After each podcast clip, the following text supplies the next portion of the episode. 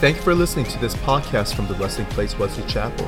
We hope you feel honored, empowered, and full of faith because of what you hear. And we would love to see you at our gathering soon. For more resources like this, head to T R P family dot org. So here's what I'm going to do. I'm going to keep talking about um, creation. We are continuing in our statement of faith, but today we're going to talk about creation. I thought it was timely because it was in one of my lists. But one of the reasons why I think this is imperative is because the culture is trying to teach us lies. The culture has tried to deceive us, and it's becoming more so. In fact, one hundred years ago, a theory that was rejected in our educational system became allowed to be talked about, and within the last twenty, thirty years, it has become not only been accepted, but it has become the standard to which people believe about life and science. A theory that was once rejected have become accepted, now adopted as the standard norm of that we come from monkeys. Evolutionary theory. Crazy stuff. The culture has deceived us in such a way where if you believe that you are made in the image of God, by God, then you're a fool, you're mocked. They rather believe that they're made in the image of a monkey than God. Okay, they're probably all right. Whatever they believe, but what I'm saying is, it's important for you to know where you come from, who you are made in, in the image of. You got to know your past in order to know where you're going. You cannot know where you're going or purpose if it's if the world tells you it's by random chance, because then you're constantly searching, wondering, why am I here on earth? You understand? If it's just by random chance, then you will be searching. But if you know where you come from, then you know your purpose. So, we're continuing in our faith statement, statement of faith series, and we're going to look at this statement. We believe God created mankind in his image for his pleasure, purpose, and with his authority. After man's fall, all he inherited sinful nature, but Jesus Christ paid the full payment of all sins with his life on the cross. He raised from the dead, completely setting us free from the dominion of darkness, removing the curse of sin, seating us with him in heavenly places. Salvation is by grace through faith in Christ Jesus. I'm going to break that up in two parts. First is the first sentence, we believe God created mankind in his image for his pleasure, purpose, and with his authority. And next week we're going to talk about salvation, our the fall, and our need for salvation, and how God restores all of that, okay? First part is about creation. We're going to look at Genesis, but I want to share why it's important to look at Genesis. One of the big arguments of the culture is that you can't believe in Genesis. You can't believe that stuff. Come on, Noah's Ark, they seem like a fable. It's like a kid's story. You can't believe that. How can the whole earth be flooded? And they will always come back to the Genesis account. The whole world made in six days? Are you kidding me? And they'll talk about the evolutions, the carbon theory, and all of that. Their basis is that that's impossible. But what I'm sharing is you don't know how to read the Bible. As Christians, we are told you need to read the Bible. And we do, do read the Bible. The other problem is we don't know how to read the Bible. So I want to teach you proper exegesis, proper way to understand an ancient text.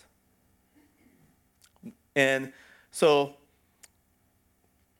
the proper exegesis, you got to figure out what the Bible meant at the time of the writing, who the author was, who was his audience, and what was the purpose of that writing.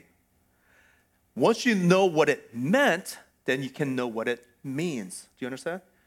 The problem with most of us is that we read and go, oh, this is what it means to me. It makes me feel this. But unless you know what it meant originally, what Paul originally meant to his original audience, you cannot know what it means if you skip that first step. You understand? Okay, so coming back to Genesis, who's the author of Genesis? You got different answers there. I hear God, I hear Moses. Okay, Moses is the one who documented the first five books of the Bible. But we also recognize that Moses was not around when God said, let there be, right? So how did he know this Genesis account, the creation account? Well, we know that before it was documented, before people knew how to write, it was an oral tradition, right? It was oral tradition. People memorized it and told it to the next generation. They heard it growing up, and they told it. Now, I understand what you're thinking, uh, the fire pit story, but how can you think that's actually real? But, and how do they memorize? Because if you read Genesis, it's it's a long book. How do they do that? Okay. If you, have you ever like drove by, have the radio cranking, and you're singing along with a song on the radio, right? How did you know the lyrics? You memorized it. But did you memorize, but sitting down like, mm, I'm going to try to, it's by repetition of what you have heard with a beat of the song, with a rhythm, and the poetry that repeats the words. And as it repeats, you get it. And when somebody cites it, you can say it along with them. That was the basis of the oral tradition. And what that oral tradition did was it put words into rhythms and repetitions that was easier for people to remember, right? So when you look at the Genesis account, what is the genre that it is written in? You guys ever consider that? Probably not. What is the genre? It's poetry. You may not see it so clearly in our English translated text. Especially if you have, let's say, if you read the N I V or the Passion Translation, it is a very dynamically thought-for-thought translation. Nothing wrong with those translations because we need that to understand. Just because you have a word-for-word translation is very literal does not mean it translates well because certain cultures do not translate, right? And how that culture communicates doesn't mean we will get it because that's a very different subject altogether. But I'm, I'm going off tangent here. Poetry. What does poetry seem? And, and by the way, let me say a little disclaimer. Whenever I th- say a particular book of the Bible is poetry, walls come up of some people. As if like, are you saying that is fiction or just literary work? No. Genesis is a historical account, but it is written in the style of poetry, which means, and there are many books in the Old Testament that's written in the style of poetry, prophetic works, most of them are poetry. Psalms, poetry. They're literal. They're God's word. I'm not taking away any of the viability of God's authority in those words, but they are written in the style of poetry. There are play on words in the original Hebrew that you may not see in the in the English translation, like ish, isha, like man, woman. You see man, woman, but it's in the original Hebrew. There is this rhythm and the rhyme and the repetition and play on words that we don't see. You guys understand? Okay, so I'm not taking away from the authority, but I am saying there are play on words that's in Hebrew that we do not see.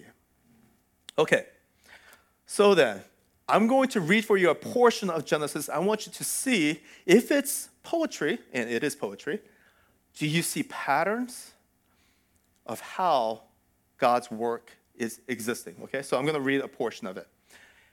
Genesis one one.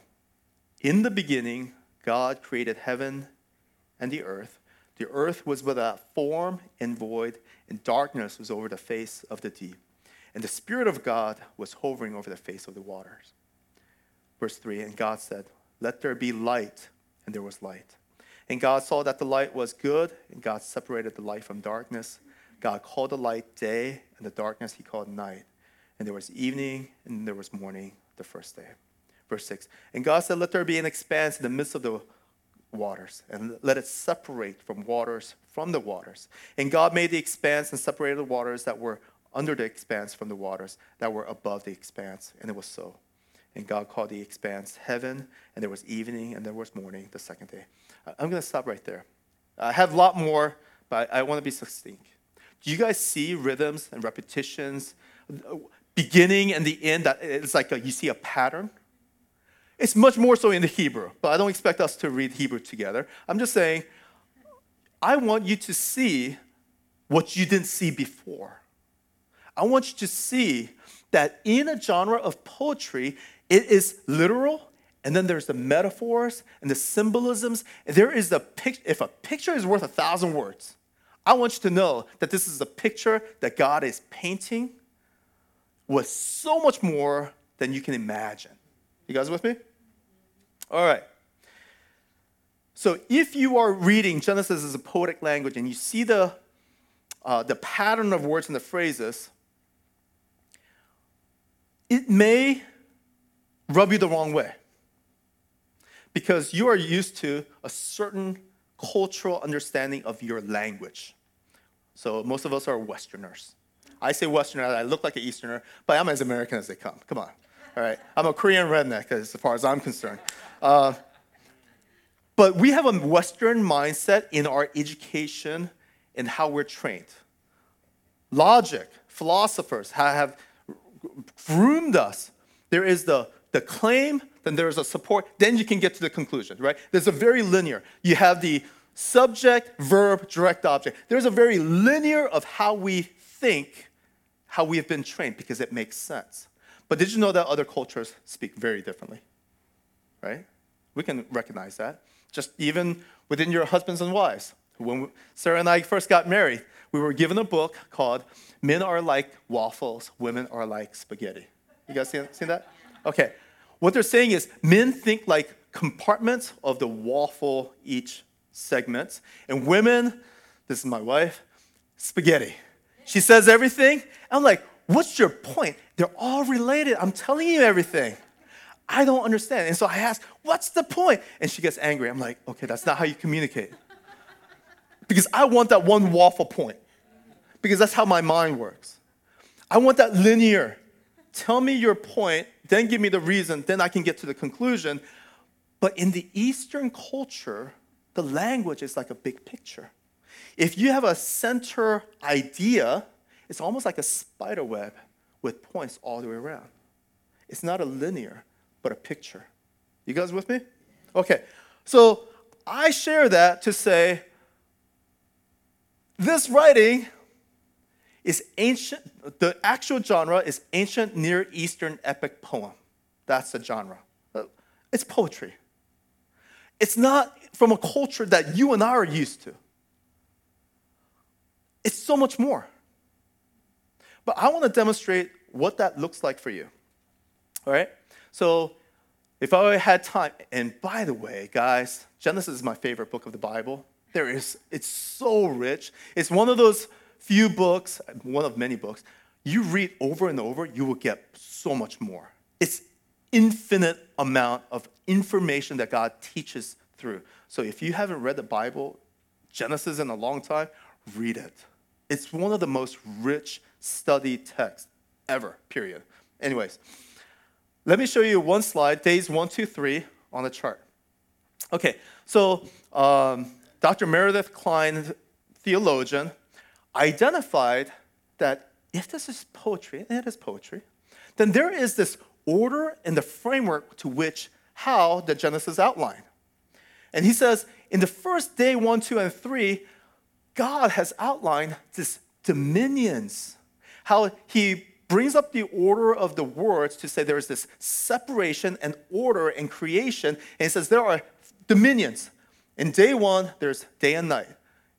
Day two, there's a sky and the sea, and you can look it up. You will see what happens in those days, in that repetition of the words. Day three, there's the land. Then you get to um, day four through six, and let me, again, that repetition happens. Let me read a portion from verse four, verse fourteen and following. And God said, Let there be light in the expanse of the heavens to separate the day from the night, and let them be for signs and for seasons, for days and years. And let them be light in the expanse of the heaven to give light upon the earth. And it was so. Verse sixteen, and God made two great lights, the greater light to rule the day and the lesser light to rule the night and the stars. And God set them in the expanse in the heavens to give them light on the earth. eighteen, to rule over the day and over the night and to separate the light from the darkness. And God saw that it was good. And there was evening and there was morning the fourth day. Why am I reading all of that? Well, day one, two, three are the dominions. Then he gives rulers of those dominions. Let me show you that. The second chart. Chart? Just give me the last one with all together. Thank you. Day one, two, three, dominions. Then he gives rulers over those dominions. Sun and the moon to rule the day and the night. The birds, the fish to rule the sky and the sea. And then the land animals in day six to rule the land. You guys see a pattern? Picturesque. In fact, there's more details, like you can see plants are in day three. Where's the photosynthesis? Where's the sun? It's not in perfect order of way our minds think in our Western logical thing. But I'm saying if a picture is worth a thousand words, God is painting a picture. This is almost like you go to a museum and you see a snapshot, like Renaissance period. You go to another room, you see another snapshot. And it's like, I don't know, another period, because I'm not good with those historic periods. I'm done with after Renaissance.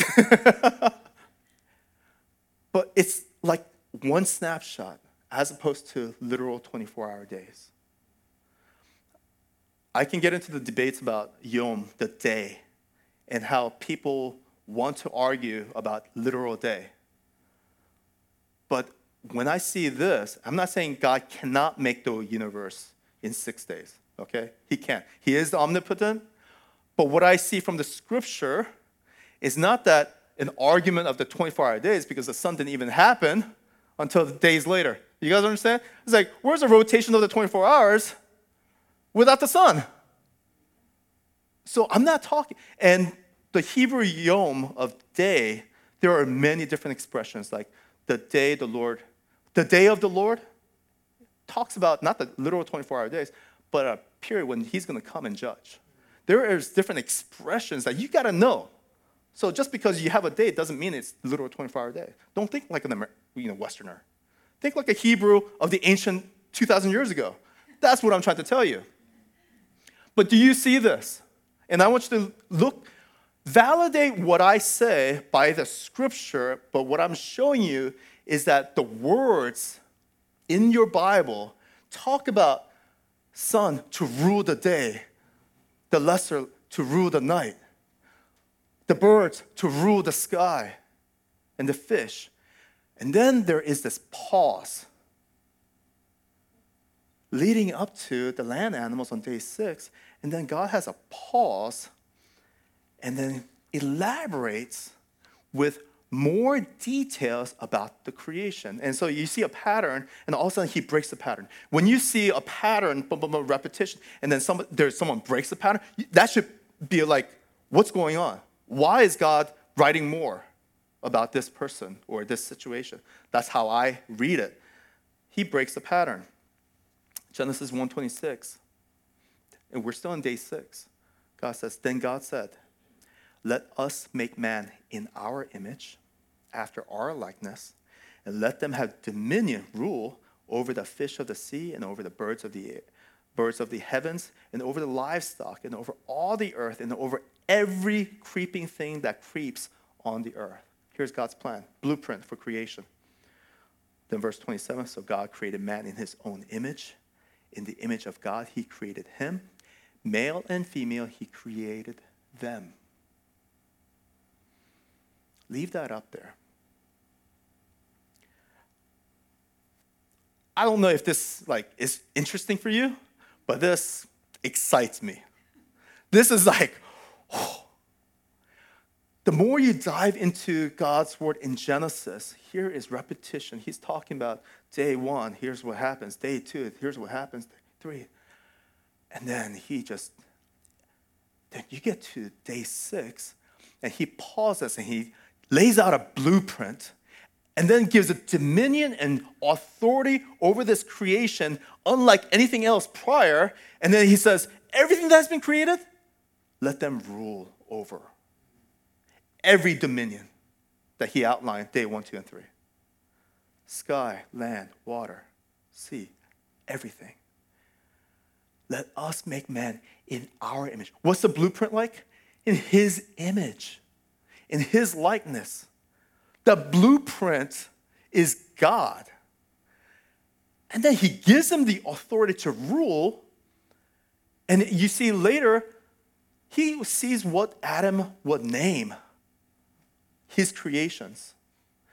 That authority, it comes from creators or parents. You guys understand? Like, you can't name something that's not yours. I can name my kid because they're mine, but I can't name your kid. Because I'd be a fool if I'm trying. I have no authority. If I'm an inventor, I create something, I have the authority. I see a star that has never been discovered. I discover it. What do I do? I can name it because I have claim to the certain authority. God gives his authority as a creator to Adam, and Adam means earthling. It's a person of dust of the earth, earthling. Anyways, I'm going off center. There's a lot of nerdy stuff that I like, okay? Here's the bottom line. That word for image, that blueprint that God uses, is the Hebrew word zelem in the Hebrew, okay? And that word is, yes, image, but it's also something that can be cut up in the image of. That's an idol. You guys understand? The ancient people cut up wood, stone in the image of a bird. And when they saw that bird, what did they do? They kneeled down and worshiped it to say it represented the image of their God. Let me tell you how foolish that is. God says, I made you in my image. You're my salam. You're my idol. When people see you, I want them to see me. That's salam. That's the idol. And then you go around and make something out of a wood and stone and you bow down to it. You are made higher with the authority to rule, and you are bowing down to something that you are called to rule. How foolish is that? So I know we're, God says, oh, I'm jealous, God. Don't, thou shalt have no idols and worship other things made of stone. We get that. But he's trying to keep us from that because that's foolishness. You, we are made in the image of God, in the likeness of God. The significance is that we are not made in the image of monkeys, but the image of our Creator, the Almighty God. Genesis five, and I'm going to encapsulate this. This is the book of the generations of Adam. When God created man, he made him in the likeness of God. Male and female, he created them, and he blessed them and named them man when they were created. When Adam had lived one hundred thirty years, he fathered a son in his own likeness after his image and named him Seth. Same words to say God had Adam and Adam had Seth. This is a genealogy language. The whole Genesis creation account is inheritance language. It is the language that says, where's Josh? He just walked out. Just because he's the early, newest father, okay? I know moms, when they were expecting, and they, is it called nesting, right? Okay. Oh, oh, I get a lot of amens from the moms here. Okay. What is nesting? It is when you are expecting your baby to come into this world and you prepare that room.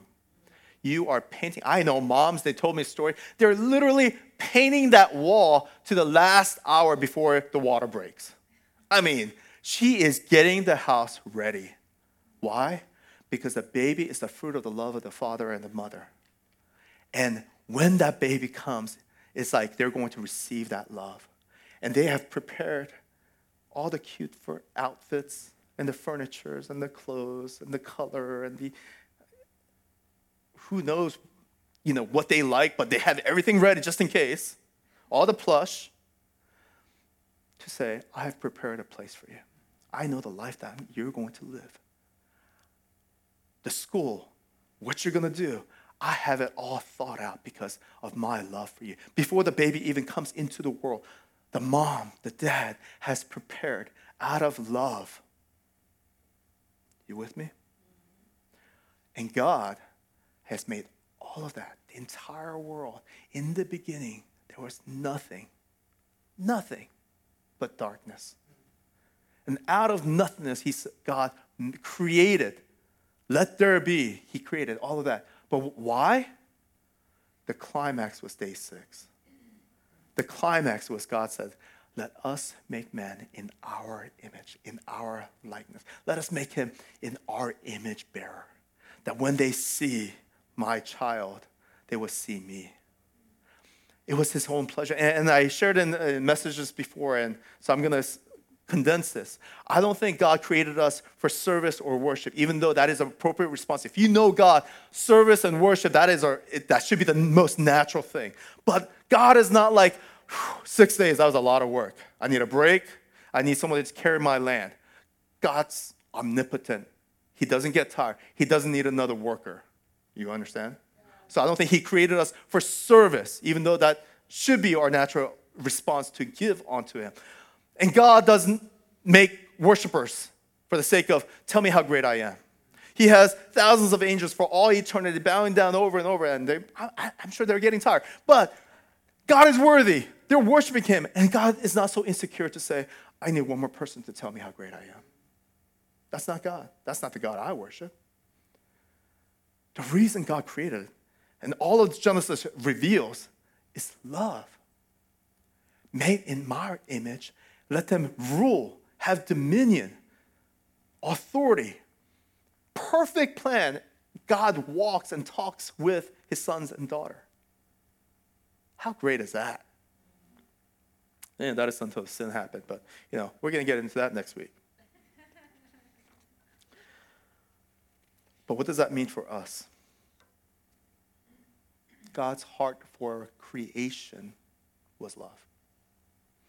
God's desire for you is love.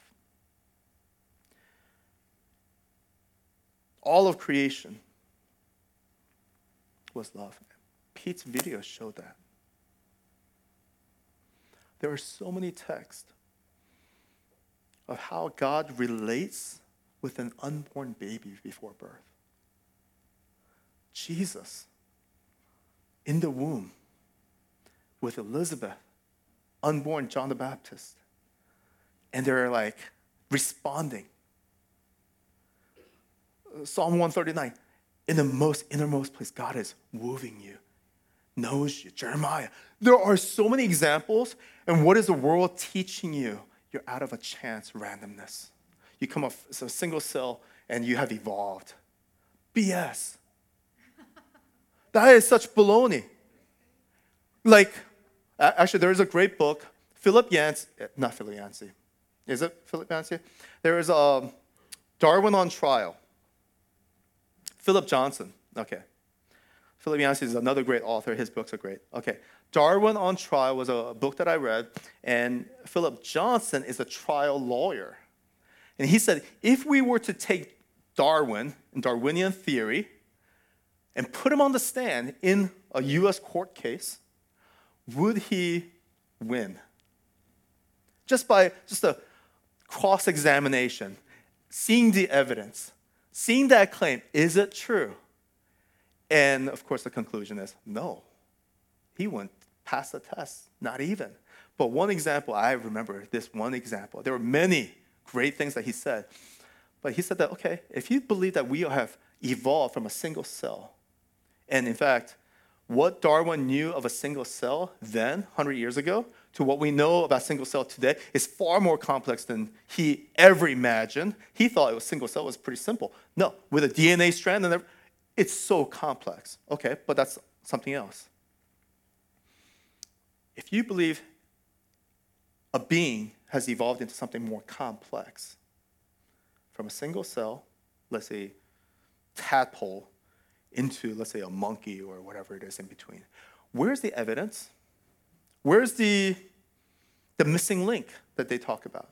Why do we still have monkeys? And why do we still have fish? But nothing in between.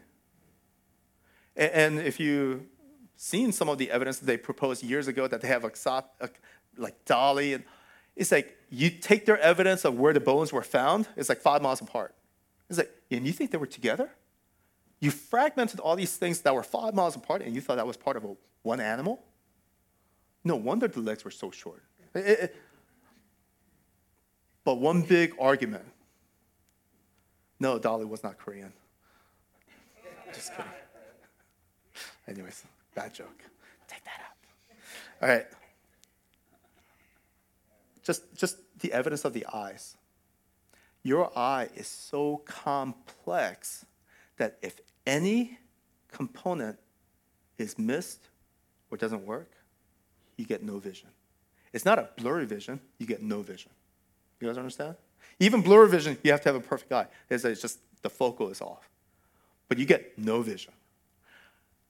When you go from a simple animal to a more complex animal, and you have this, theoretically, you have this missing link somewhere in between. If an eye is not perfect, you are not going to get a vision. You're not going to have an almost eye that will eventually, hopefully in one hundred years, will see. You guys understand? Everything has to work perfectly in order to see perfectly. Or even to see blurriness. There's no in between. How can you say that something that had no eye will have an eye if you just give it a time? No evidence, ladies and gentlemen. Darwin would fail the trial, is what the book says. And there were so many things. Anyways,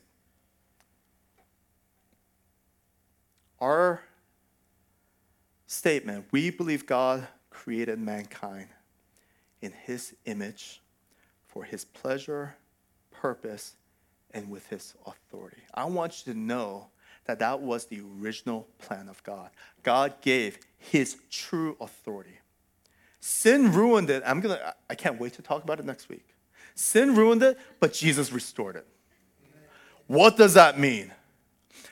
What sin ruined from the time of creation to now, what you have, I need you to know that because that impacts your faith, your understanding, who you think you are. And unless you know your Creator, you're going to miss everything else. And I want you to have the confidence when the school systems and the culture teach you all these other baloney, where's the evidence? It only, it takes greater faith to believe in that garbage than it takes to believe in a God that you cannot see. But you are his image. You are the living testimony that God is the Creator. You guys with me? We are the image. So, I can't wait for next week. Stand up, guys. I was able to cover the whole sermon. Hopefully, you guys don't feel rushed in what I had to share. I'm going to welcome the uh, the prayer team to come up.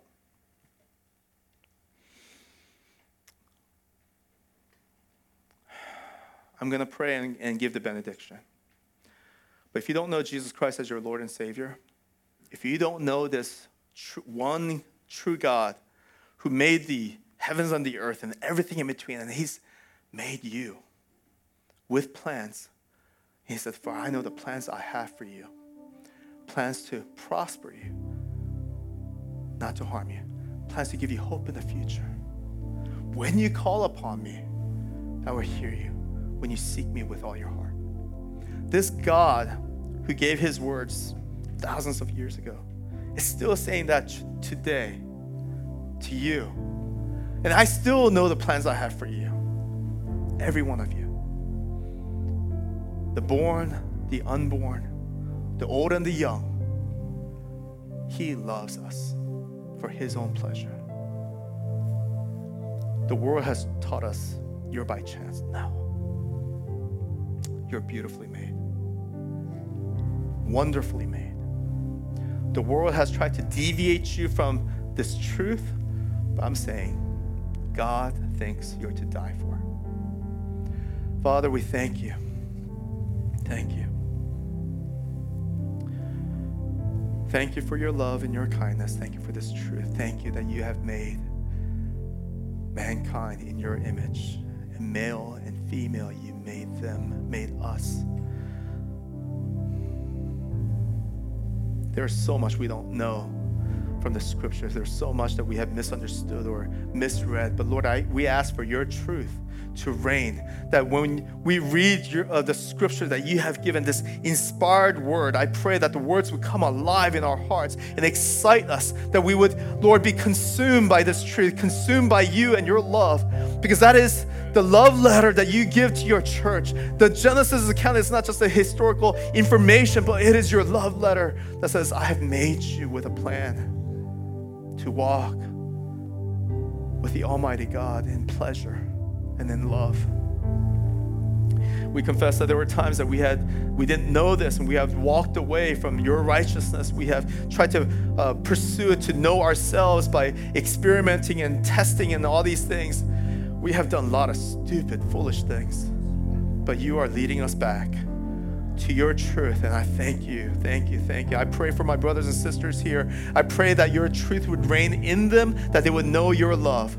And if there is anything that they have walked into in the past and that has deviated to the left and to the right that, uh, from the path that you have set forth, Lord, I pray for that spirit of repentance right now, because you are welcoming them. You are welcoming your sons and daughters to come back and to be restored, because you died on the cross for our sins. You died to redeem us. You have died to get, set us free. You have given us the identity as the children of God, heirs and co-heirs with God, co-heirs with Christ. And you did not stop. You did not pr- stop pursuing us. So, Lord, I, I pray that you would bring your people back to you. If there's anyone here who needs prayer, to give to the Lord your heart again, to say, I want to know this Jesus as he was intended to be known, come receive prayer from these saints. It's a safe place. They would hear you, but they would pray with you. And that the Holy Spirit would come upon you and minister to you. Thank you for listening to this podcast from the Resting Place Wesley Chapel. We hope you feel honored, empowered, and full of faith because of what you hear. And we would love to see you at our gathering soon. For more resources like this, head to t r p family dot org.